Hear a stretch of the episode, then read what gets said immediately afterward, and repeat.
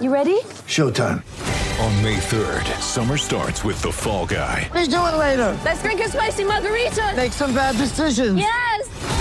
Audiences are falling in love with the most entertaining film of the year. Fall Guy. Fall Guy. Fall Guy. That's what the poster said. See Ryan Gosling and Emily Blunt in the movie critics say exists to make you happy. Trying to make it out? Nope. Because I don't either. It's not what I'm into right now. What are you into? Talking. Yeah. The Fall Guy. Only in theaters May third. Rated P G thirteen.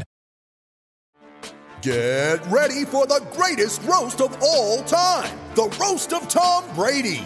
A Netflix live event happening May fifth, hosted by Kevin Hart. The seven-time world champion gets his cleats held to the fire by famous friends and frenemies on an unforgettable night where everything is fair game. Tune in on May fifth at five p.m. Pacific time for The Roast of Tom Brady, live only on Netflix. When you need mealtime inspiration, it's worth shopping Kroger, where you'll find over thirty thousand mouthwatering choices that excite your inner foodie. And no matter what tasty choice you make, you'll enjoy our everyday low prices, plus extra ways to save, like digital coupons worth over six hundred dollars each week. You can also save up to one dollar off per gallon at the pump with fuel points. More savings and more inspiring flavors make shopping Kroger worth it every time. Kroger, fresh for everyone. Fuel restrictions apply.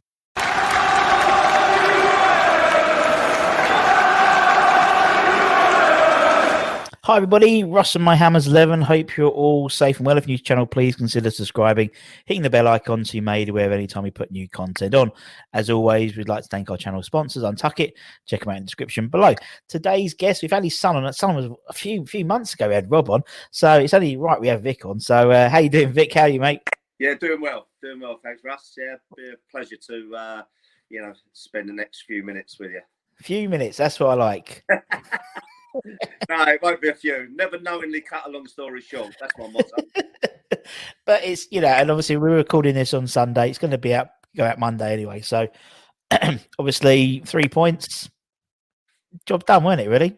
But yeah, today, yeah. It's, uh, I mean, considering the amount of um, uh, possession we had, and I, I thought we dominated the game in, in in certain spells. Yeah, still couldn't get that second one, could we? And you think, is it going to be the West Ham way, you know, and then McBurn is it is the bar, and he, and um, so no, it's like, you know, like I'm sure Sheffield United would have identified that as as a possible three points, you know, to get them out of that, a little bit out of that situation. But mm. um, maybe the old West Ham may have succumbed, but you know, I, I think most of us are liking what Moyes is doing at the moment. Yeah, exactly, and obviously, you know, and the Fulham game as well, isn't it? We we never play rubbish and lose and win. You know, you always play rubbish and lose. So it's nice to not play well and still yeah. win. And so it's yeah. a bizarre thing. But um, yeah, two clean sheets. Can't complain with that, can you? I think um, I think yeah, I'm I'm I'm very I'm I'm pro Moyes. I just think he's he's he's got something going on. Do you know what I mean? There's something going on, you can tell. Um, and also the way the also the way the commentators kept on talking about it as well. You know, like how well West Ham play and how they as a unit and stuff like that. And it's nice to hear those types of things coming from the commentators because obviously they're noticing them as well. So we'll see, mate. We'll see. But it's nice, isn't it? Because obviously we had those like that that horrible right one. Well, it wasn't horrible because West Ham fans know we turn up for the, the big games. But, you know, we had all those, all the top teams, so to speak. And now we had this sort of mini run of Fulham. Obviously we got we had United today and then we obviously got Villa next Monday. Um, and so... You know, that's that was that was sort of you were looking at at least six to nine points, obviously, well, obviously to nine, that's a maximum, but, you know, at least six points out of those three games. So we go into Villa game. I'm I'm really confident because I think Villa are a little bit off the pace now um, from yesterday's results. So, yeah, I think if um, if if we remember what Moyes' Everton was like, when Moyes' yeah. Everton used to come down Upton Park, I can't remember beating them too much, too many times, you know. And uh, if we did beat them, it would have been regarded as a very, very good three points. And yeah. I'd like us to be as solid uh, as, as Everton were at that time, and uh, you know, harder to beat. But if, if there's a trophy in the next few years, who knows? Who knows? Yeah, I know, I know what you mean. but, but it was the first time we've beaten Sheffield United in the top flight since nineteen sixty-eight or something like that, ridiculous. Yeah, so um, yeah, that's what the commentator was saying, you know. But uh, you know, as Rob pointed out to me earlier, like we beat them on more than one occasion in, in the second tier of. Uh, yeah, I yeah I remember going know. to them. Yeah, yeah, definitely. And also, I think, but also Haller, that Haller's goal was the first ever top flight goal he scored outside the box. That's right. Yeah, yeah. Yeah. Like, what? You know, it's like, really? Yeah. Surely you look a bit more happy by, by scoring a, you know, your first top flight go outside the box, but he so yeah. never looks, he always looks miserable, doesn't he? It's that French, it's the yeah. Frenchness about him. So, um, yeah, but it was good to see him score. I think, you know, he needed good, to get yeah. a goal, didn't he? To be honest, he showed a bit anything. more passion at the final whistle when he realised three points. Yeah, but at the time, there's, I don't like arrogance. You know, I think Anelka had that as well, didn't he? Yeah. Um, You know, um, yeah, like if Anelka was half as good as Anelka, I'd, I'd be, I'd be pleased. I hate that, yeah. There's something in there, something in their makeup. I don't know. I, I'm hoping it's not arrogance, but you know, you know, you look at when when Fornell scores, you know, that the passion oozes out of him. That yeah. great smile, you know, just a little bit, just take it, pass a little bit that on to uh, Seb. Yeah, yeah, exactly. But he and, and for now, it's not just when he scores, but when anyone scores, he's just like a little kid, isn't it? He's, he's absolutely brilliant. Rob, Rob and I love Phil Mills. Yeah, we love him. Yeah, he's a good. He's good. And he's. He, I mean, he's he's one of those players like um, a bit like sort of Masuaku and Cresswell and Antonio that Moyes has really sort of transformed into a different player, because obviously we signed him as like almost like a ten really, and yeah. and he's gone to sort of left of these of the three and. Really done well. I think, you know, Fornals, it always looks like he's going to do something on the ball. And um, and as I call, I've coined this phrase, Moyesifications, to Moyesify as a player. And he's Moyes, he's been Moyesified by Mister Moyes, and so has obviously Antonio and stuff. And yeah, I mean, it's it's good, isn't it? I, I, it's nice to go into a game and and feeling confident, you know. And I think we we can all feel confident going into the Villa game, because two three weeks ago, I don't think so, because they were riding high, but they seem yeah. to have just. But then, you know, it's, it's always, but then we always say, that's the thing, we always say it, you know, it's like when they go, oh, Sheffield United, they haven't won a game, da da da da da. Yeah. Enter West Ham, uh, you know, because that always seems to happen. But um, no, it's well, all I'll good. What, I'll tell you what, Russ, interrupting you, I've already learned a new word tonight, moisification. And then, moisification. Uh, that into the vocabulary. Feel free to use someone, it. Someone, I think, has benefited from that. Fingers yes. crossed, I'll say it, Balbuena. Yes, great shout. Balbuena's biggest fan, but he's, he's keeping Diop outside now, isn't he? Yeah, and, um, yeah I, I think he's on a decent run of form. He is, and and it's funny because I, I mean those three. If you look like Diop, Oggy, and Balbuena, always there's two in form out of them. So it was always like, and so it was. It started off Balbuena and sort of Diop really at yeah. the beginning, and then Oggy wasn't really getting much of a look in. Then one of them got injured, and then Oggy is Oggy and Diop, and Balbuena has had no form. And now, as you said, it's Balbuena and Oggy, and Diop, there's no chance getting in the moment.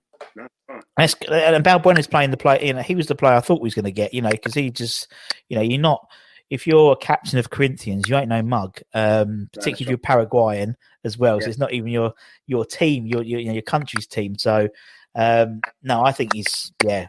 back to the general that we all love and hope. So yeah, so. It's all good. Yeah, so so it's good. And I mean, I just, I, it's nice. It's nice. Like, you know, you look on Twitter and it's not all doom and gloom, which is nice for a change uh, with West Ham. But uh, yeah, we don't ask a lot, though, do we, West Ham fans? Yeah. I mean, back back in the day, we'd win an F A Cup every five or six years.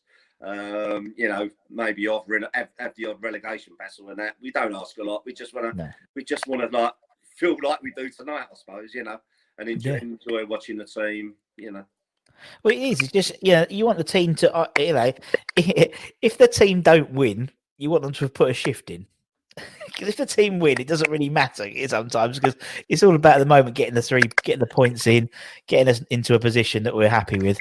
But if the team don't play well, if the team, you know, have lost or or maybe got a draw, if they've put a shift in and they've had a go, then like they did at Liverpool and and Arsenal this year, then you can't really, you know, obviously the Newcastle game was the thing where we lost and we were crap. And so that's why that's why that game was such an awful thing. But uh, yeah, and, you know, apart from that game, really, we've played all right, you know. We've we've either I mean, Fulham game wasn't great, but you know Fulham tried to nullify us. They missed, yeah. And so, um, oh, sorry, you don't want to know. But so, so Vix, Vix told me, score, yeah. Vix told me not to tell him any scores. So yeah, so of other games. So I know, yeah, I, know but, the, I know the Fulham score. Okay, so obviously they, they missed another penalty today, didn't they? So I, I, I don't know the others. Yeah. yeah, they missed another penalty. It's unbelievable, but uh, no, it's uh, it's all good. And there's a roll on roll on Villa now. And it's good that we come back from international. There's no international break until March now. So Which is good, isn't it? Because it seems to just get in the way all the time. We get a bit of momentum, and then, and then obviously, you know, the good thing is obviously it means that Antonio will hopefully be in the squad for the Villa game. Yeah. I think Moyes has got a bit of a, you know, does he play him or does he, you know, does he risk? Because the thing is, we're going to have all these games in December. We couldn't, you know, I don't know. I don't know if I'd, I don't know if I'd risk him. I think Antonio. It was a good managerial managerial decision in hindsight. You know, um, you know, not picking him today. You yeah. know. And Alan's come up with a winner, obviously. Uh, so it makes it a good decision that, you know, just to give him another week, maybe. Yeah, we'll see. We'll see. Even then, like, if Alan's got the winner, does does Mikel I mean. come straight back into the side? Does That's what I mean. He's in yeah. confident. You know, he scored again. He scored for the Ivory Coast. He he scored scored a banger today, and so. You know, does he does he start with him at least put Antonio on the bench and then, you know, because my, my worry is he get you know he comes back too soon from this injury, and you know over Christmas we know there's like so many games over Christmas, and so we really need to make need everyone fit. So yeah, um, that's when it obviously you know makes a big difference, and if you've got a fully fit squad going into Christmas, because after you know every game every three days whatever it is, so yeah, it's what it is, man. But we'll see, we'll see. At least, at least there's at least there's sort of like. There's there's competition for places. I mean, even Ben yeah. Rama hasn't got managed to get many game many minutes yet, and we know he's chomping at the bits.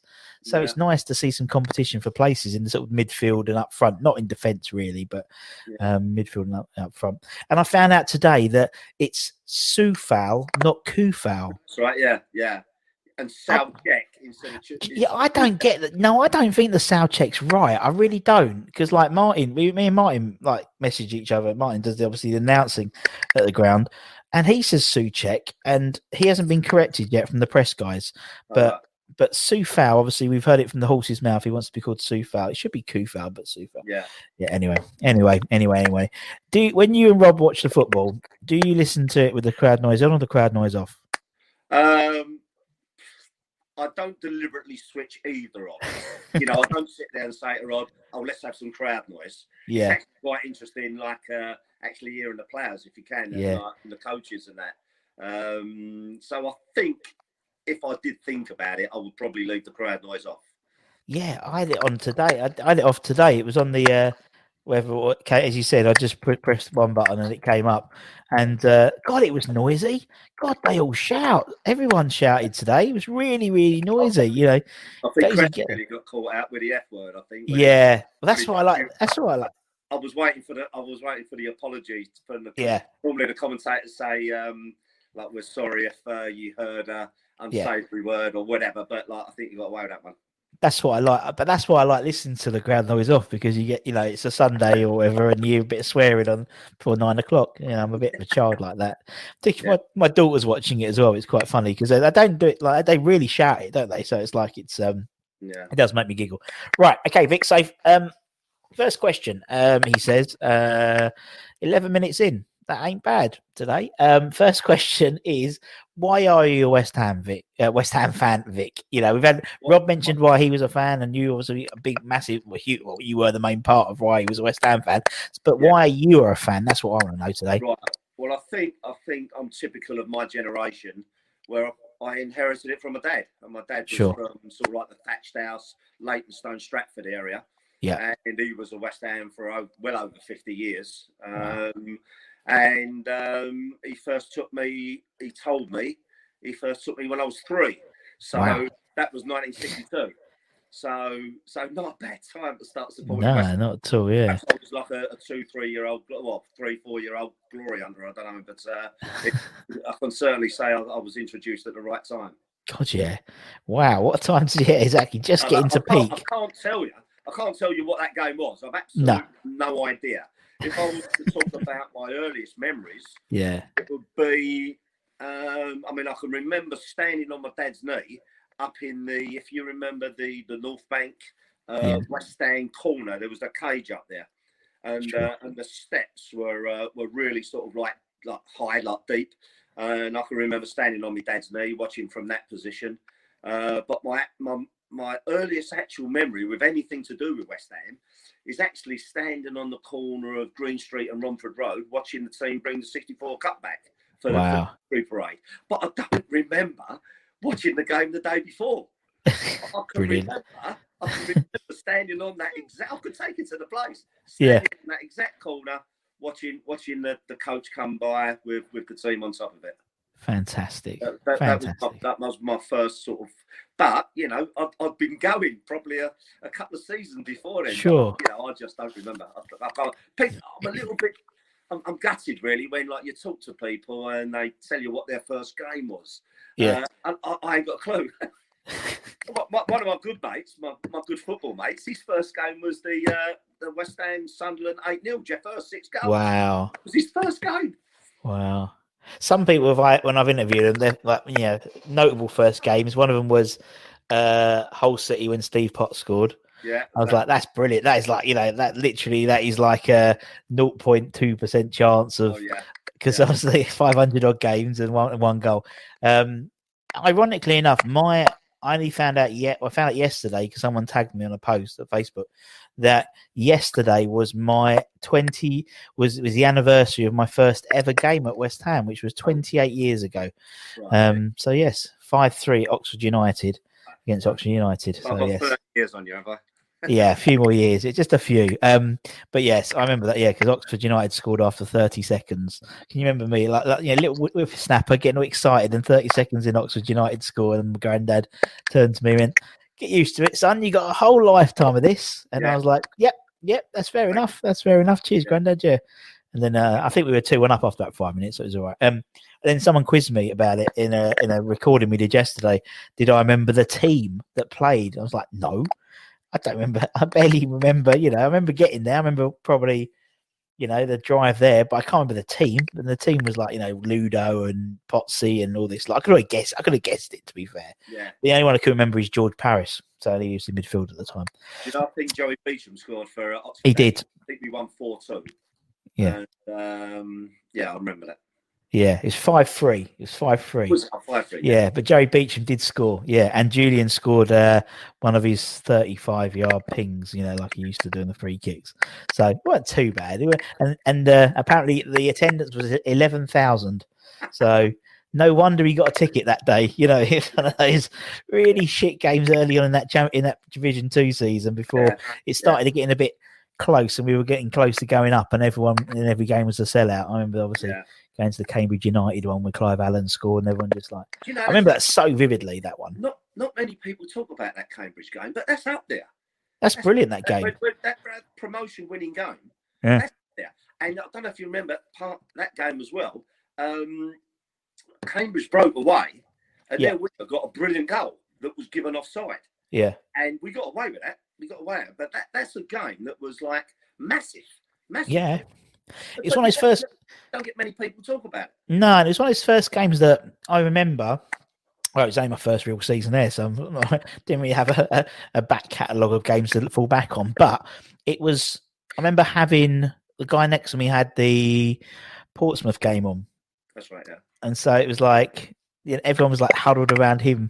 You know, it was like nowadays everyone's got a phone with yeah. notifications and stuff like that. But it, it this little, I remember it, little radio, and it was like really crackly, and it was like, oh, it was just hilarious. But I remember it so vividly because when that goal came in, when Clive Allen scored that second goal, I think Speedie scored the first goal, if I remember, and then David Speedie, God, there's there's a name of the past, um, and then Clive Allen scored the second, and then I remember because I was in the West Stand that time, and everyone ran on the pitch, and then literally I almost got taken out by a rope ladder, which someone threw from the top of the West Upper, and oh. people were climbing down the rope ladder. I remember that. It was like, Jesus Christ, what's that? Oh, absolutely brilliant. Mental, yeah. that was. Absolutely mental. You don't get many there. Obviously, you don't get many pitch invasions anymore now anyway, but um, that was sort of my vivid one, because I was like, this is just crazy. This is just what's going on, you know. Yeah, um, yeah great day that was. Crazy, crazy, crazy things. But yeah, right. Um, let's talk about your eleven, Vic, because I think this is going to be quite a good one. Because as you, you know, you know, you're as we've sort of established, you're you're more of an experienced fan than myself. That's a nice way of putting it, isn't it? Right. Really? I, I've got, I've got to admit, it yeah. might not be to everyone's cup of tea. No, it's, it's going to be very, very sixties, seventies, eighties biased. Nice. Yeah, but I think that's... for that is the reason for that is is the criteria for my best yep. eleven is there's got to be some longevity. Yeah. Right? So I'm, I won't be putting Paolo Futre in it, put it that way. But oh. He was the third best player in the world, according yeah. to John Atkinson, and said we had no chance of signing him, right? So there's there's going to be no Paolo Futre. Oh. Also, I've got to say they would have had to have played their best career football in a West Ham shirt. That's that's a good criteria. I like that. That is good, yeah. So, you know, that omits Rio.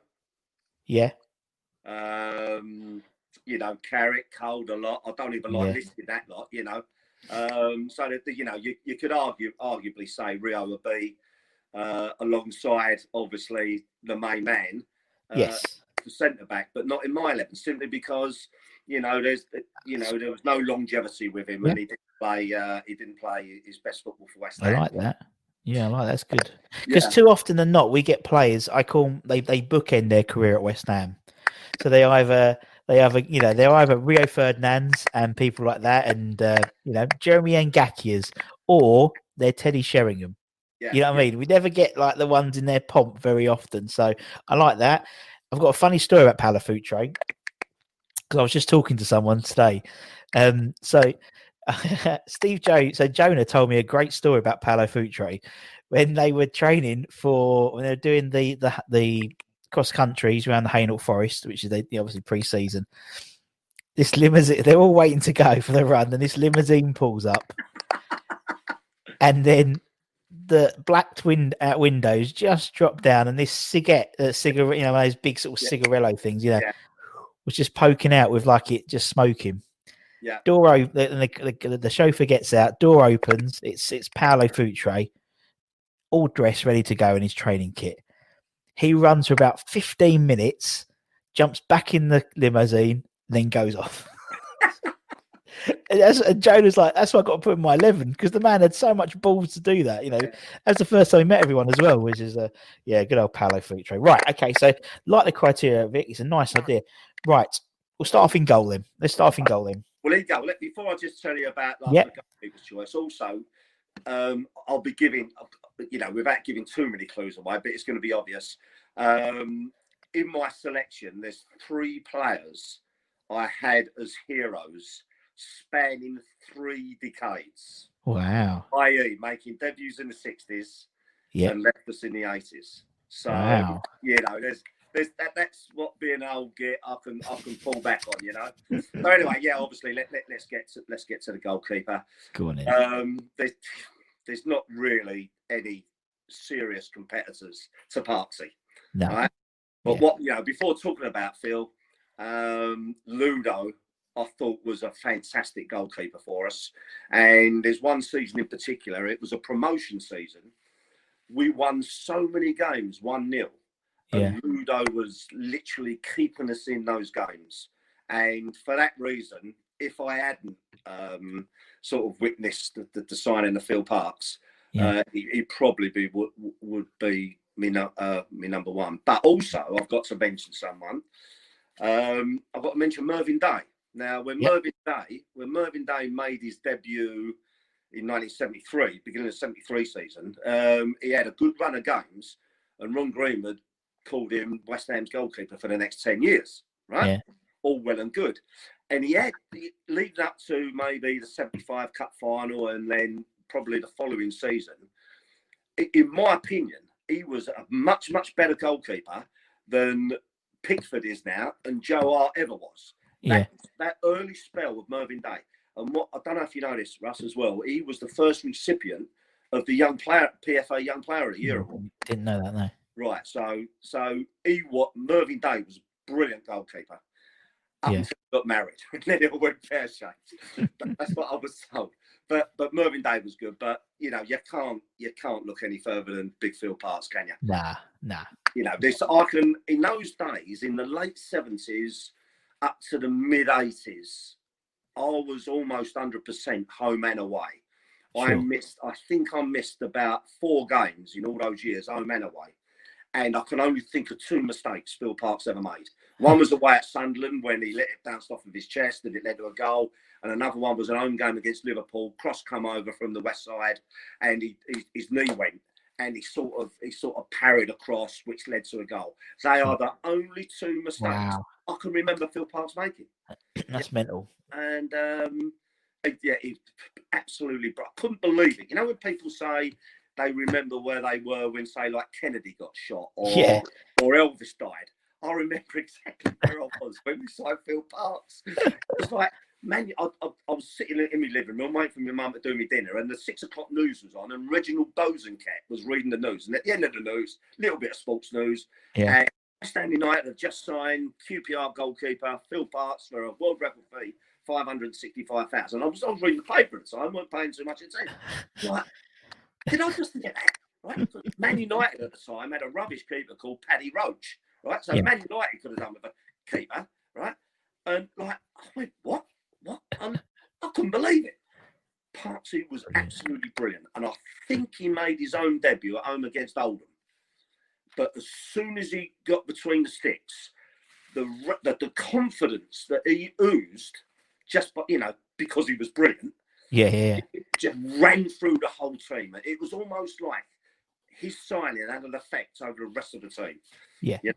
And yeah, then, um, as I say, you know, he was just fantastic for over ten years for us, wasn't he? Yeah, it's mental, wasn't it? And and it's like, obviously, we've had we had Marie on, we had his daughter on once, yeah. which which was lovely, and um, and just yeah, he's just like obviously he, she speaks obviously so highly of her dad anyway, but you know everyone we've had on, you know the ex players as well who were playing obviously around around Phil's time. Um, And it's something about goalkeepers. I think, you know, I, I didn't, I don't think I really, I think I underestimated, underestimated the role of a goalkeeper until Fabianski got injured and then Roberto came in, because yeah. it's just so, it's like, it's like when you're building like a house of cards and yeah. like, and like the goalkeeper's the bottom bit. And if that goes, the whole structure just goes, because everyone, as you said, like as soon as Partsy went between the sticks, everyone, like the whole team are more confident. And It's it's so crucial to have a good goalkeeper, isn't it? And, and I, yeah, I, I actually I actually thought that. I mean, obviously we had we had Shilton and Clements. Sure, yeah, yeah. In front, I thought Parksy. Perhaps this is me being biased. He was better than Joe Corrigan, but Parksy was probably the third best goalkeeper in England. But oh yeah, I, I still made him world class because yeah. I think he probably could have got in in ninety five percent of teams worldwide. It was yeah. that good. That's how highly I rated him. Mm. And it's one of those things with West Ham players as well. They seem to always turn up at the wrong time of their career in terms of England. So as you said, like if, if Parksy was a few years either side, he would have been England number one. Yeah. Really, yeah. wouldn't he? So um, and, and it's happened a few times with West Ham players. But yeah, Parksy's just yeah, and eventually when oh we'll get we're getting him on eventually. Well, he doesn't like doing all this. I mean, you didn't have a problem at all with doing this, you know, literally straight on. You got you got it yourself, but so yeah, well, Marie's promised we're doing it in his bar, so I'll take that. I'll take that. I'll wait. It's all right, Marie, I'll wait so I can do it in the bar, I'm fine. Right, okay, we'll put Parksy in. Um, you go through the team as you want, Vic. You go in whatever order you've got it down, mate. All right, well, I'll um, we'll go for right back. Sure. Um, again, going back to the, you know, like the sixties and that, um, mm. you know, um, I can't really, I can't, although, as I said earlier, like, it's sixties, seventies, eighties based. Um, I was looking at players from a child's perspective. So yeah. what I love doing now, I, I love getting all the old D V Ds and all the old film. I like watching old matches and that um, yeah. through an adult's eyes now. Yes. I, I don't think we've had a plethora of good right backs. No. Now, I'm, I'm obviously going to name my right back, but I could quite easily have had Frank Lampard at right back because he was a right-footed left back, wasn't he? Yeah. yeah, yeah, yeah. And I was very, very tempted to put him right back because most people's first choice would be the other player that played left back, you know, as, as a left back, right? Yeah, yeah. But yeah. I was tempted to put Frank right back, but I can't I can't go past Ray Stewart. Yeah. Ray Stewart. We had that at the end of the season when we got relegated and that. We had a bit of a clear out, didn't we? And then one of uh, John's first signings was Ray Stewart, made his debut away at Barnsley in the League Cup game. I went up to see that.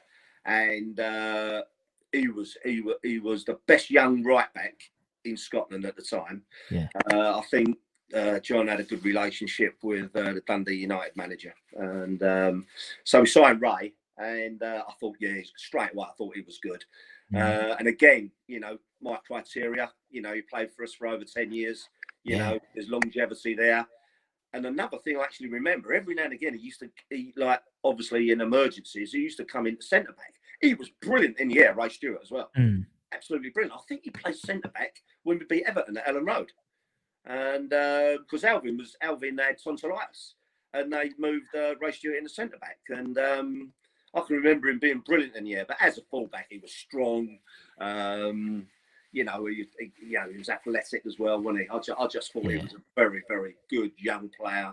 And, you know, we, you know, we, we, he did well for us, Ray Stewart. Yeah, he did. Yeah, yeah. I know. Uh, obviously, going back, watching a lot of... And also, obviously, the penalties. You know, we, we mentioned yeah. you know, the, the, the Fulham penalties. And... Um, You know, no, no one does that anymore, do they? No, no one just tonks it, do they? No one like him just hits it hard. You know, they all try and do these Panenka stuff, but um, yeah, top top bloke. And again, he's one. He's another one who's a bit of a technophobe. So we'll get him on eventually. We can do it face to face. But he's brilliant. He's and he's oh, lovely, lovely bloke as well. Like you know, yeah, if you meet him, he'll talk to you. Friend Len, uh, who yeah, these functions. I've, I've, I've, I'm, I'm happy to say I've met all my heroes, and yeah. um, every time you know, uh, every time you meet Ray, he's a lovely fella. Nothing oh. too much trouble. Photograph, no. photograph, love, yeah. love. Oh, he's like old school. Sort of yes, thing. yeah. And they and all that generation, all that generation are as well, aren't they? It's like everyone we've interviewed from that sort of era, so to speak. They're all just lovely and and have all the time. I mean, literally, bless him. I I, I text because I don't like phoning people if they don't know me, so I text everyone. Yeah. So yeah. and he he texts me, and he basically he phoned me back within like two minutes of me texting him, and he just said, "Hi, Russ, it's Ray Stewart. Oh, hi, Ray. Hi, Ray. How are you?" And he went, "Look, I'm not being. I'm not gonna. I'm not gonna do it because I don't like doing the internet stuff. But we'll do it when, when we're back at London Stadium." But yeah, it's cool. That's no problem at all, man. I, I, I you know, thanks for getting back to me. He then chatted for about an hour and a half about West Ham, you know, just like, I've never met the man. And then after after about an hour and a half, he says, Russ, I'm, I'm sorry, mate, I'm going to have to go because the tea bags are just dried off the line. I've got to get them in before it gets wet again. Typical sweaty, but yeah. yeah. Um, top bloke, top bloke. Right, we'll put Tonks in. You carry on, Vic. Who's Left next, back. mate? Left back? Yeah, go on. Then. I'm going to get I'm gonna get slaughtered for this. Absolutely slaughtered. I'm not going to put Julian in now.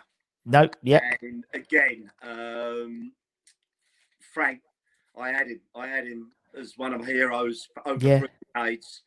You can't argue with two F A Cup winners' medals either. You can't. No, you uh, can't. I know. I know. He, he played left back for the majority of his career. I actually remember his debut. Um, sure, wow. Uh, Man City at home, sixty-seven.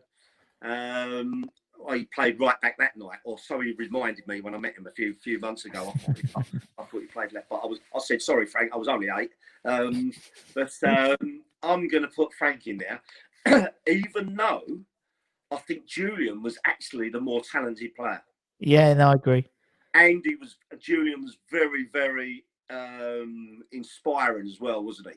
What yeah. a, what a left foot. He had a beautiful left foot, didn't he, Julian? Obviously, oh. without stating the obvious, took no prisoners, was an excellent defender. But I'm going with Frank um, because of the, my criteria, you know, the, um, yeah. the, the longevity. And he was p- part of two excellent West Ham teams over the years. Yeah. Yeah. Definitely. Yeah. I mean, you can't, you can't, you know, there's not many There's not many people left, really, who have done what he's done in his career in terms of West Ham. I think with Frank, and it's like it's funny. I talk to a lot of the more experienced fans uh, and and the and the sort of the, the older players as well about Frank when they pick him for their sides. And it's one of those things where he seems to get, obviously, you know, based on you know, people. You know, don't necessarily look at him as the player, but obviously then there's the assistant manager and obviously who his son is and stuff like that. And therefore, he's not revered in the way that he should be. Do you know what I mean? Like with like the Billy Bonds and, and, and Bobby Moores and, you know, you see how many games he played for West Ham, you know, and he should be revered in, in the, but he's always like probably about fifth. Do you know what I mean? When people talk about the greats of West Ham, he should be higher up and, It's it's a, it's a shame because, you know, as you said, he's just like, you know, he won two F A Cup medals, you know, hello. How many people did that? Here's something, Russ, that not many people talk about. He actually played more for West Ham than Bobby Moore did. Yeah, yeah, exactly, yeah. Actually second, didn't he? Second, yeah. yeah. Yes. Uh, yeah. And, that's got to give you something, isn't it? That's oh, it's totally, totally. And I just think it's it's a real shame because, you know, we were we were sort of revering these, you know, these legends and like people like Billy and there's obviously Bonzo, it was a, a Moro and, you know, Brooking and, you know, but he needs, he, you know, I just think there's, you know, and it's probably unfortunately one of those things that happens when he's not here anymore, because that seems to happen, you know. Everyone, re, re, you know, everyone sort of remembers people after they've gone. We're actually taking the advantage, like with Billy when we had to do his do the stand. That was that was the right thing to do at the right time, you know. So, yeah, yeah it's one of my big missions. I don't know how I do it, but yeah. Just a couple of memories of Frank is that uh, I used to love the way he used to deal with John Chidozie. I mean, first when he was at Orient, and then he went to Notts County. I mean, like, I, I had a really great um crowd of like um fellow supporters. We used to go on the coaches together and we, yeah. we did all the we did all the grounds, you know, and uh we used to look forward to Notts County away because like when Chidozie used to come up against Frank it was like carnage, absolutely carnage. But my last I suppose my lasting memory of Frank is, apart from him obviously scoring the goal at Ellen Road and his goal yeah. celebration, um this was Alan Devonshire's debut for West Ham. It was a League Cup game at home against Q P R, right? We lost the game two nil, I believe. But I was standing right by the tunnel, right? Anyway, Q P R, I don't know if anyone's spoken to you about this before. Q P R are kicked off. This is to start the match, right? They've kicked off. They've played the ball straight out of Dave Thomas, who's standing like on the halfway line, but on the on, on the touchline, right by the tunnel. The game's three seconds old. Frank's taking him out, waist high, right? And like, this is after three seconds. It's one of the most horrendous tackles I've ever seen in my life. And it was Don Masson, and I was so close to the pitch, it was unbelievable. Don Masson, he actually used an expletive, right?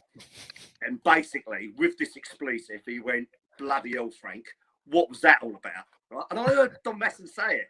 And of course, Frank got up, probably patted Dave Thomas on the on, on yeah. the end and, and walked away.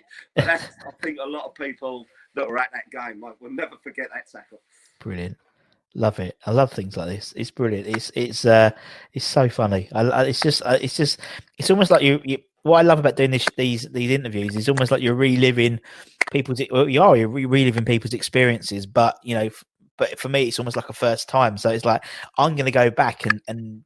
and go and look at some of those ex- examples and go and find the, you know, the clips on YouTube and stuff. So it's brilliant. So I, I, that's what I'm doing here.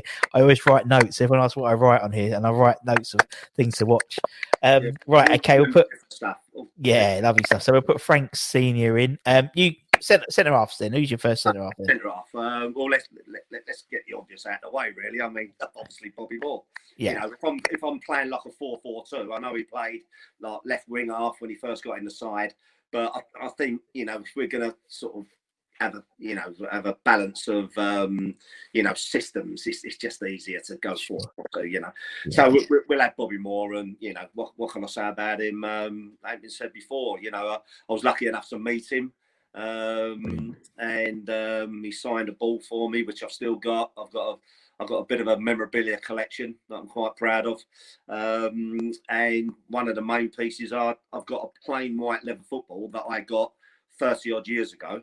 And I've got all my favourite players uh, to sign uh, over the years to yeah. sign in each like little panel. And it was difficult enough just to get an old fashioned plain white leather football. Sure, yeah. Um, in each of the panels, I've got all my favourite players, and, oh, wow. and I wrote to all the players. But uh, Bobby Moore was uh, working for Capital Gold Sport at the time, and um, I managed to meet him, and I got a fantastic photo done with him. But unfortunately, like he, he wasn't well at the time, so no, yeah. you know. So that's that's like that's a memory off the pitch I've got of him. But I can remember sort of, you know, sort of obviously going in those early days, and and this is another thing that I don't like about the modern game. It's only something silly, but in those days, the teams used to come out separately, if you probably remember. Sure. Now it's all choreographed with, like, the Premier League logo, and yeah. they'll pass each other and shake each other's hands. One of the great things about going to Upton Park was the the atmosphere that the fans created, and you could really ram that home when when the team came out on their own, you know, you, you yeah. know, the Upton Park roar, you know. But like I can remember getting it as a, as a little boy, getting in the ground really early and obviously really excited. And then the image of Bobby Moore coming out of the tunnel, wow. you know, and it, it's it's my favourite kit of all time. That yeah. that's kit, um, you know, and his his white shorts and his white socks, immaculate, almost. Almost like medicinal, you know. He looked, he looked so crisp, but it was like godlike with Bobby Moore. yeah.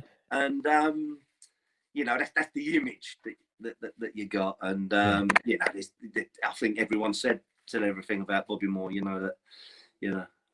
Yeah, I mean, it's and we've, we've interviewed some players who are obviously fortunate enough to have played with with Bobby as well, um, and just the the way he conducted himself. Um, It, you know, within the team, you know, he'd, he'd he'd wait at the players' entrance and shake everyone's hand when they come in, yeah. um, and like stuff like that. You know, class. And obviously we had people like Matt Lorenzo on, who did like a massive, um, yeah. the Bobby Moore uh, yeah. documentary, um, and so yeah, it's brilliant. And so yeah, and obviously he he, he knew Bobby quite well um, through his dad as well. So. Um, Yeah, just an incredible man, and that and that's the idea again. If this this whole thing is to sort of categorize all these different memories, as you've got memories of him, of him, at, you know, meeting him and, and signing his football when he was at Capital and stuff. And oh, I love it, I love it, I love it. Right, Mister Moore is in. I think that was a nailed on one, to be honest. Right, okay, who is next? Then right, the, the centre back pairing is probably yeah. my most difficult decision out of that lot, because um, like most of most of my team. You know, um, you know, they they picked themselves, to be quite honest. But yeah. going back, we we had a good centre back in the sixties, obviously, um, Ken Brown, senior. Yeah. But then we went years. We must we must have gone almost twenty years without actually replacing him. We tried we tried Alan Stevenson, we tried Tommy yeah. Taylor, but it wasn't until Manuel Pogatex came into the side that I thought exactly. I I was literally typing in. Pogatex. I was seeing if it was a P A P O G. I was just like just googling it. Oh, I'm thinking of Strada the Plodder. I'm yeah. thinking of Paul Hilton, but yeah. sorry to disappoint everyone. It's gotta be Alvin. Yeah. It's gotta be Alvin. Brilliant. Abs- I loved Alvin Martin. Absolutely loved him. Mm.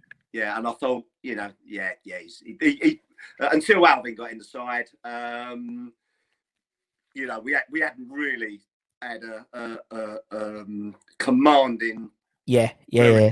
centre back since since Ken Brown. Yeah, it's a great shout. Yeah, you're, you're right, and you know, one of those players who, you know, weren't from around these parts, but um, you know, came down as a as a, as a young kid really from yeah. Liverpool, and then you know still lives in the area and you know all that stuff. So I still see him around quite a bit, but yeah, no, he's um yeah top top bloke, you know, top yeah, top bloke, and and again. twenty, twenty years of the club, wasn't it? Something like that? Yeah, yeah, two, two testimonials, didn't they? Two testimonials. You know, nowadays, you know, if you get three years out of a player, you've done well, haven't you? Yeah. So, again, get... fulfills all my criteria. Yes, exactly. Tick, tick, tick. Best football for West Ham, uh, was had the longevity. Yeah. And um, it's, it's like an adopted company, really, isn't it? Yeah, like, like, like Ray Stewart, they, they totally yeah. endear themselves so much to the fans that, like, you forget.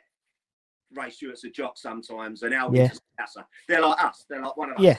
Yeah, exactly. That's what I mean. Uh, right, okay, we'll put Alvin in into midfield. Go on then, Vic. Well, uh, four in midfield. I'm thinking, do I go with a diamond? And I think, no, I don't know. I'm just gonna hit you with four midfield players. Yeah, just do a, it, man. A couple of them will be obvious, like like the, they'll all be obvious. Um, but a couple of the, that their positions will sort of be obvious. Right, yeah. So let's go left midfield. I'm going uh, Dev. Yeah. What a player! What a what a I, honestly, I when, when when he made his debut against against Q P R that, that night, I, I was a bit disappointed in myself because at the time um, I was following all like the youth. I was down Chapel Heath like Saturday mornings watching like the under eighteens and the under sixteens, sure.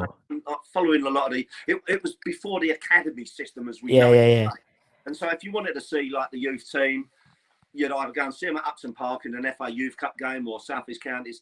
Um, or if you wanted to, you know, really follow it, you'd have to go over Chapel Heath on a Saturday morning.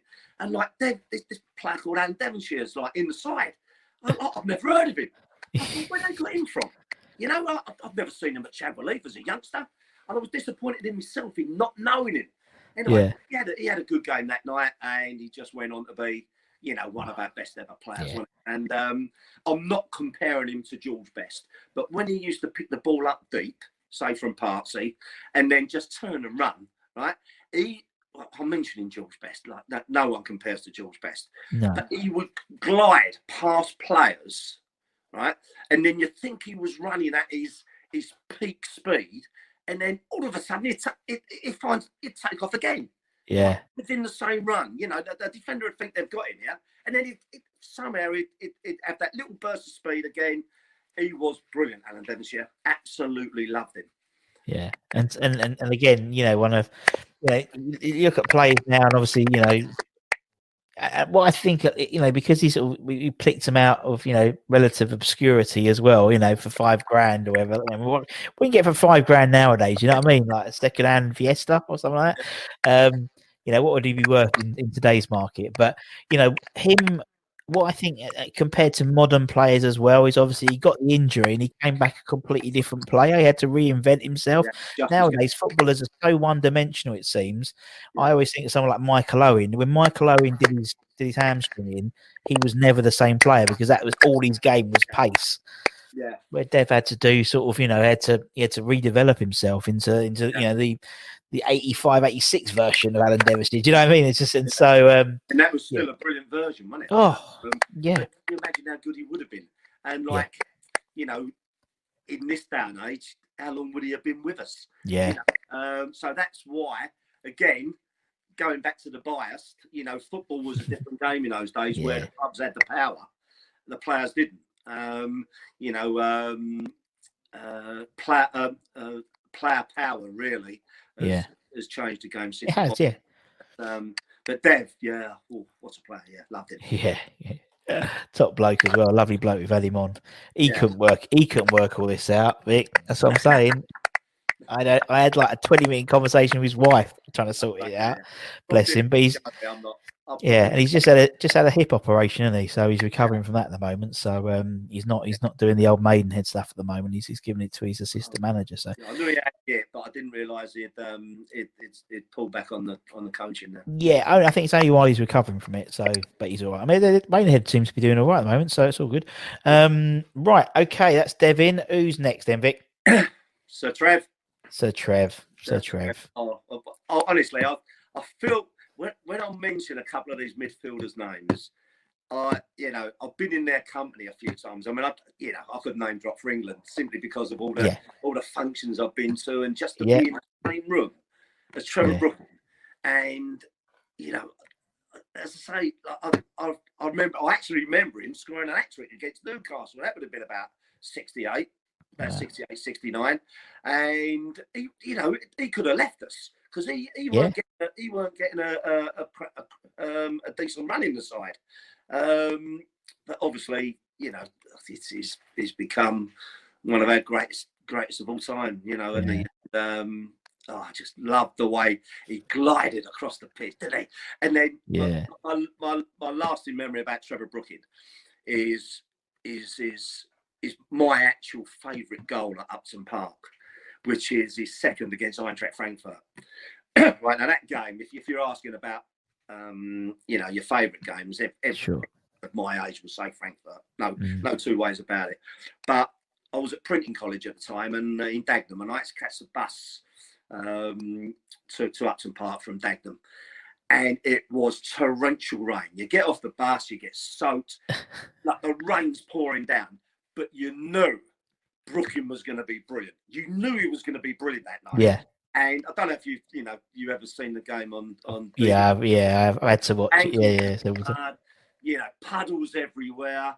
Yeah. And, and honestly, I never ever get sick and tired of watching that goal.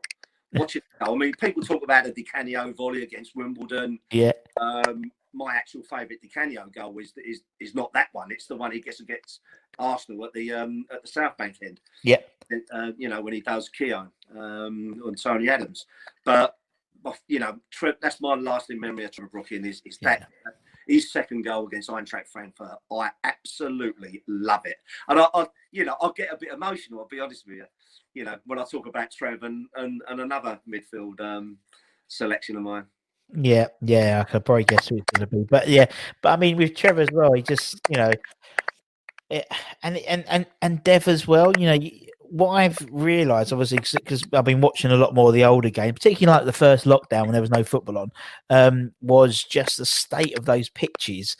And they would play in the way they were playing on these bogs of pitches. You know, you know I remember when, I, when we interviewed Frank, when we interviewed Macca, he said to me, you know, go and watch that Chelsea game. We beat them four nil at Chelsea. It's literally like a sand, but it's like it's literally like a beach. And there was still... playing incredible football. What, what could they do on the bowling greens of, of London Stadium? Do you know what I mean? How much would they be worth in terms of money as well? Absolutely mental. But um, I'll tell you the match to watch if you're talking about pitches. It yeah. was five one away win at Man City, um, Jimmy Greaves' debut, right? That's yeah. the game to watch for, okay. for, for the pitches. It's unbelievable. There's not a blade of grass on the pitch. It's just mud. It's just mud and water. That's all it is. That's the, where, where Ronnie Boyce gets that, that volley from the halfway line. Oh, yeah, I've seen, yeah, I've seen the goal. Right, yeah, I see. I see. I've written my note down. If you, if you, if you, if you're comparing pitches. Yeah, we'll do. All right, so it puts a, it puts a Trev in. Who's he going to partner in the midfield then? Mm, well, I wonder. It's, it's, it's pretty, it's pretty, Let me just type in Jonathan. So I've got to type in Jonathan Spector. Sorry. Oh, that's a good idea, Jonathan Spector. Um, He, yeah, he had that one guy, that, that Man United game, you can't, you know, when it's like, where the hell is this player? You know, do we score a brace? Comparison about that Man United game, we had mugs produced, didn't we? The club oh. shop produ- produced mugs. Was it was it four nil or four one? Oh, something like that. It was pissing down, I remember, yeah. It's embarrassing, isn't it? Yeah, but, anyway. Um, no, nah, well, obviously we're going with Billy Bonds. Yeah. And, um, you know, we, we, you know, I've got a quick, try, try and tell this quickly, you know. Um, when we signed Billy Bonds in nineteen sixty-seven, I was on a Cubs holiday, right? So I'm eight years old. I'm on a Cubs holiday at Bognor Regis, right? And what's happened is, is West Ham have actually pushed a boat out here, which, like, was unknown for us, right? Yeah. We signed, we signed three players. We spent a world record fee on a goalkeeper. Not the world's greatest goalkeeper, Gordon Banks, who wants to come and play with his World Cup winning teammates, right? No, yeah, yeah, yeah. Not Scotland's number one, right? But Scotland's second best goalkeeper, we spend a world record fee on, right? Yeah. Ferguson, right? Yeah. There's one signing. The other signing, the centre-half, John Cushley, right? Celtic reserve. I think he was he was like, you see him in the um, in the celebratory photos when uh, Celtic win the European Cup, you know, so he was in the squad, right? And, and Billy Bonds, right? So we had we, we had sort of no telephone or nothing like that. So the only way I could find out how these three players debuted, debuted was getting off this coach like week week after. I knew we'd lost the game three two, Sheffield Wednesday. I come running upstairs and went, Dad, Dad, Dad, like, what are three new signings like, Dad?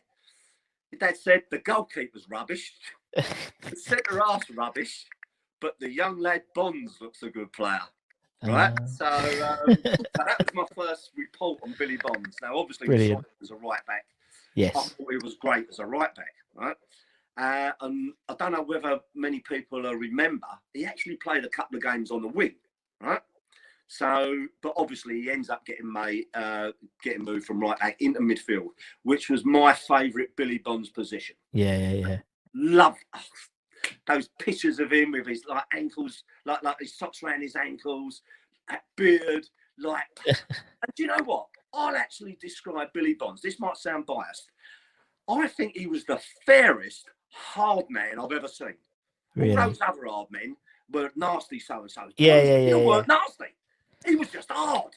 Yeah. And like, and, like and, and, and I can remember him saying he used to get such a buzz out of, whether this is a word or it makes sense, he used to love out fitnessing his opponent. Yeah. Right? So he would go through, uh, as all these players were dropping, like, you know, like flies, Bill would still be trudging through that mud and, like, not taking any nonsense. And, like, yeah. one took liberties with, like, Trev, like, Bill's in there, and he, no nonsense. And then, obviously, he moves back to centre-half at, at the veteran stage of his, his career. Yeah. But I loved him. I loved him as a midfield player. But, um, you know, I've, I'm I'm leaving a few. I'm not, you know, I'm about to name my fourth midfielder. But I've got I've got to mention Graham Paddon. I love yeah. Graham he was a beautiful footballer. And he gave us a lovely, we had a lovely left side in like like leading up to the seventy-five Cup final. You know, we had we had Frank on the left, even though he was right footed, you know. Yeah. Um, and, and then we had Graham Paddon on the left side of midfield. And on the left side up front was Keith Robson. Right? And Robbo had a couple of great years for us. He, he was he was no nonsense. But Graham Paddon as a midfielder I loved. I loved Eyal Berkovic. I thought Berkovic was, a, again, yeah. a lovely footballer. And, and to this day, and I'll include... you know, where I'm from and how early I can, I can comment on it. Yeah. Eyal Berkovic was the greatest exponent of what I call the final, that like the final ball.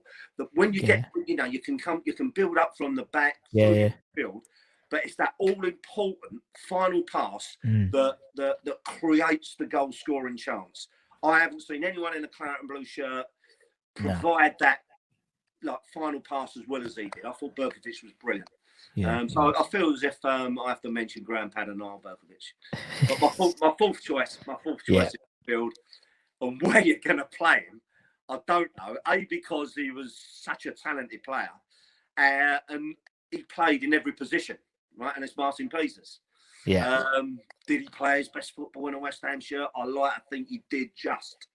Right? But I've had so many, so many players that I've met over the years and in the know tell me out the three, Hurst, Moore and Peters, he was actually the most naturally gifted player out of That's what they say, isn't it? Yeah, yeah, that's what they say out of him, yeah. He was an absolutely magnificent player, Martin Peters. And, like, I mean, work my system out. I don't know. I mean, I'm not going to play but he could literally have played anywhere, you know.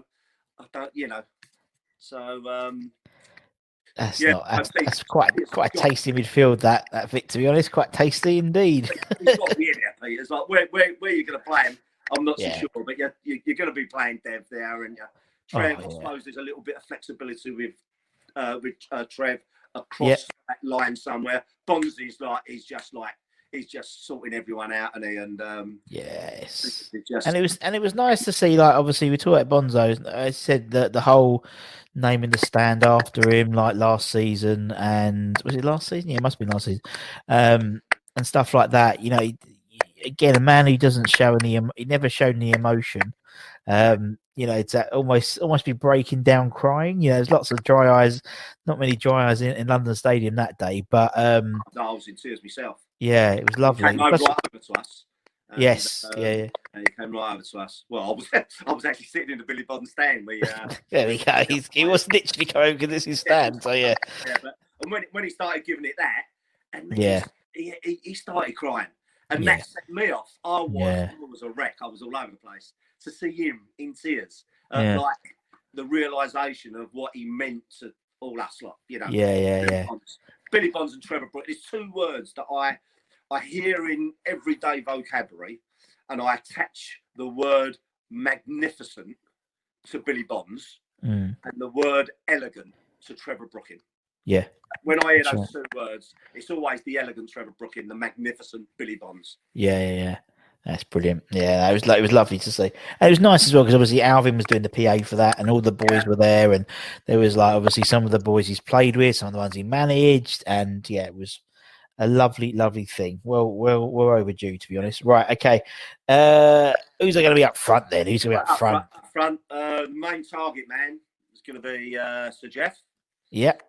Um, again, like Moro, what's what can I say that hasn't been said before? Um, you know, I, I called it to my dad. He was just an average um, wing half, you know, going nowhere. And yeah. until Ron obviously converted him there. And I watched the World Cup final um, uh, not long ago. Yeah. And, uh, Hurst is, at, you know, apart from him obviously getting the hat-trick and like the perfect hat-trick as well. Yeah. He's He's got everything. He's got pace. He's got strength. He's great in the air.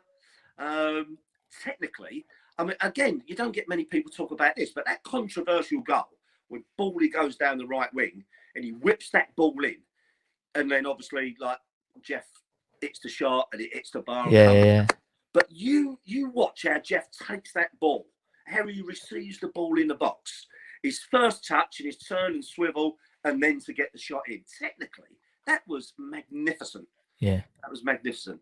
But uh, yeah, I've got a target man. I've got to be Hursley. Like, you know, they, again, there's no competition for his place in my eleven. But you could mention Dean Ashton. I think Dean Ashton, he could have been a West Ham legend. I oh, he could have been. Yeah, probably would have stayed with us if, uh, he, he, like, you know, I think he may. Uh, he, he certainly had the ability to be a potential England regular. Dean yeah. Ashton. Uh, oh, definitely. We loved, yeah. him. we loved him, and I think, yeah. I think, obviously, he was very unlucky. But I think we would have seen him for more than like the odd two or three years. Um, yeah, yeah. I... Hartson, I'll be honest with you, my my overriding emotion of John Hartson was, like, you know, when him and Paul Kitson helped to stay up, and then yeah. the following season, Hartson oh. was unmarkable oh. on on certain occasions, and um, he was a beast.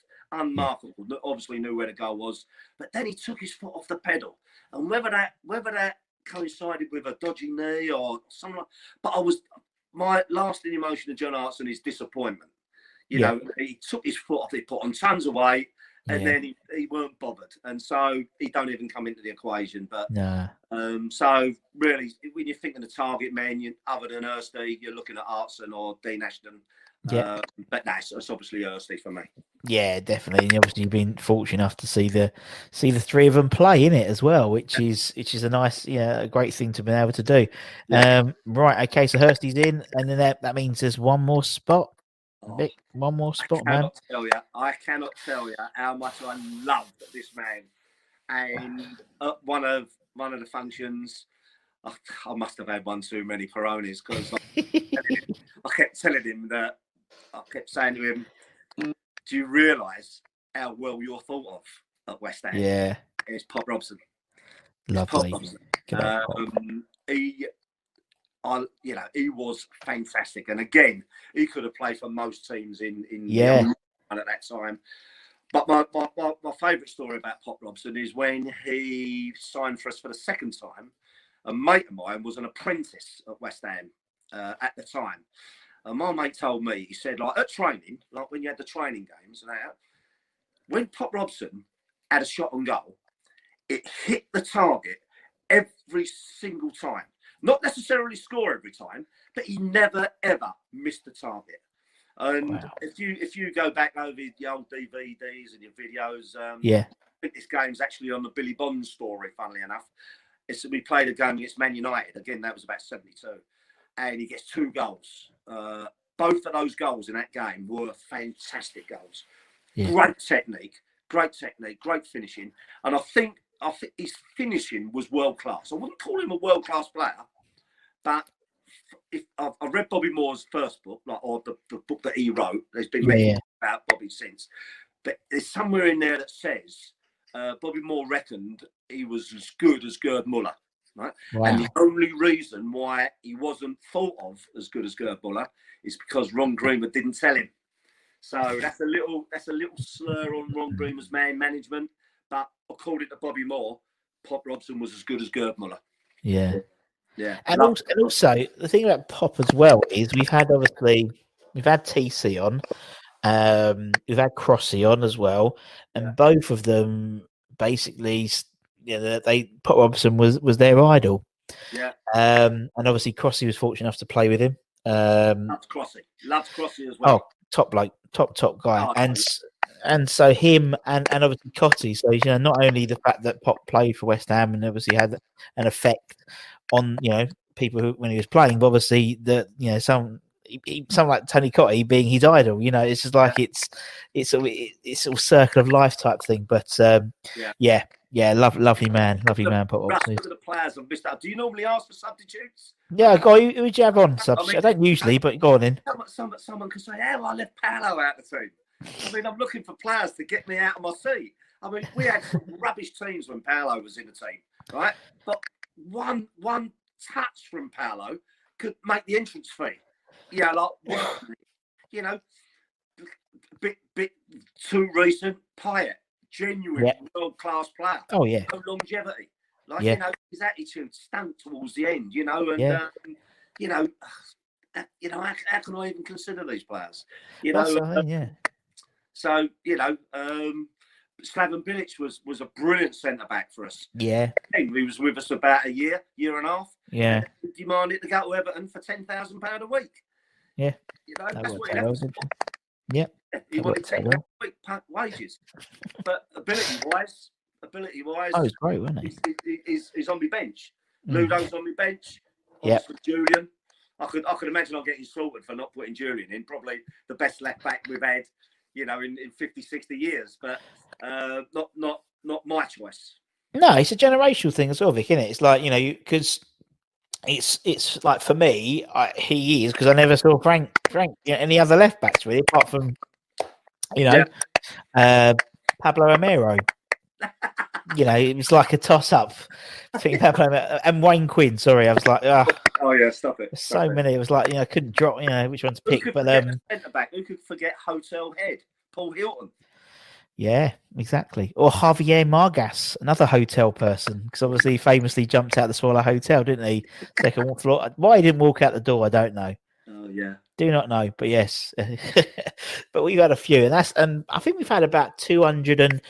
fifty different players have come up, so it just shows you yeah. it's not all, because we do this little generational thing, it means that it's it's not always, you know, the the best players. It's because yeah. you know, some kid, you know, we had we had little Jake Cox on the other day. He's only thirteen, so you know he hasn't got the he hasn't got the best. Well, we're doing it right now, but you know, until recently. So um no, it's it's it's lovely, and, and I love that's why I love these things, because I love just talking about old players and, and and sort of reliving your memories again, which is fantastic. But uh, Vic, man, it's been brilliant. Thank you so much for your time.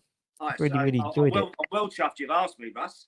Oh, don't be silly. It's all we're all fans, and it doesn't matter who, who we get on. You know, everyone loves listening to other people's stories. Um, as I said, it's it's um, it's all good. I think we've had about well, we've had over two hundred and thirty different guests on. So, thank you so much, and obviously, thank. I'd like to meet th- you in person one day. Yeah, definitely. Oh, do you know what? I I, I don't think I'm going to have to buy a beer until about twenty fifty by the looks of it, because everyone's like next next game next when we can meet again. It's like yeah, I know, I know. Thinking about you buying me one. Yeah, well, yeah, yeah. So, yeah, we'll do it. We'll do it when, when Len when Len starts doing up his, his things again. Yeah, I'll go yeah, along to one. I'll right. go along to one.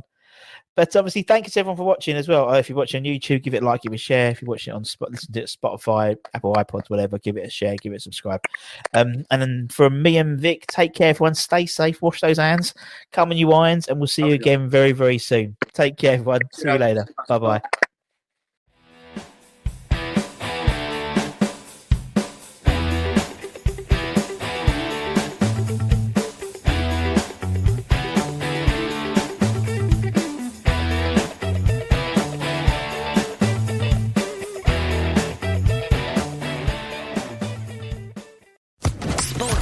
Podcast Network. Hello, it is Ryan, and I was on a flight the other day playing one of my favorite social spin slot games on Chumba Casino dot com. I looked over at the person sitting next to me, and you know what they were doing? They were also playing Chumba Casino. Coincidence? I think not. Everybody's loving having fun with it. Chumba Casino is home to hundreds of casino-style games that you can play for free anytime, anywhere, even at thirty thousand feet. So sign up now at Chumba Casino dot com to claim your free welcome bonus. That's Chumba Casino dot com and live the Chumba life. No purchase necessary. V G W. Void where prohibited by law. See terms and conditions. eighteen plus.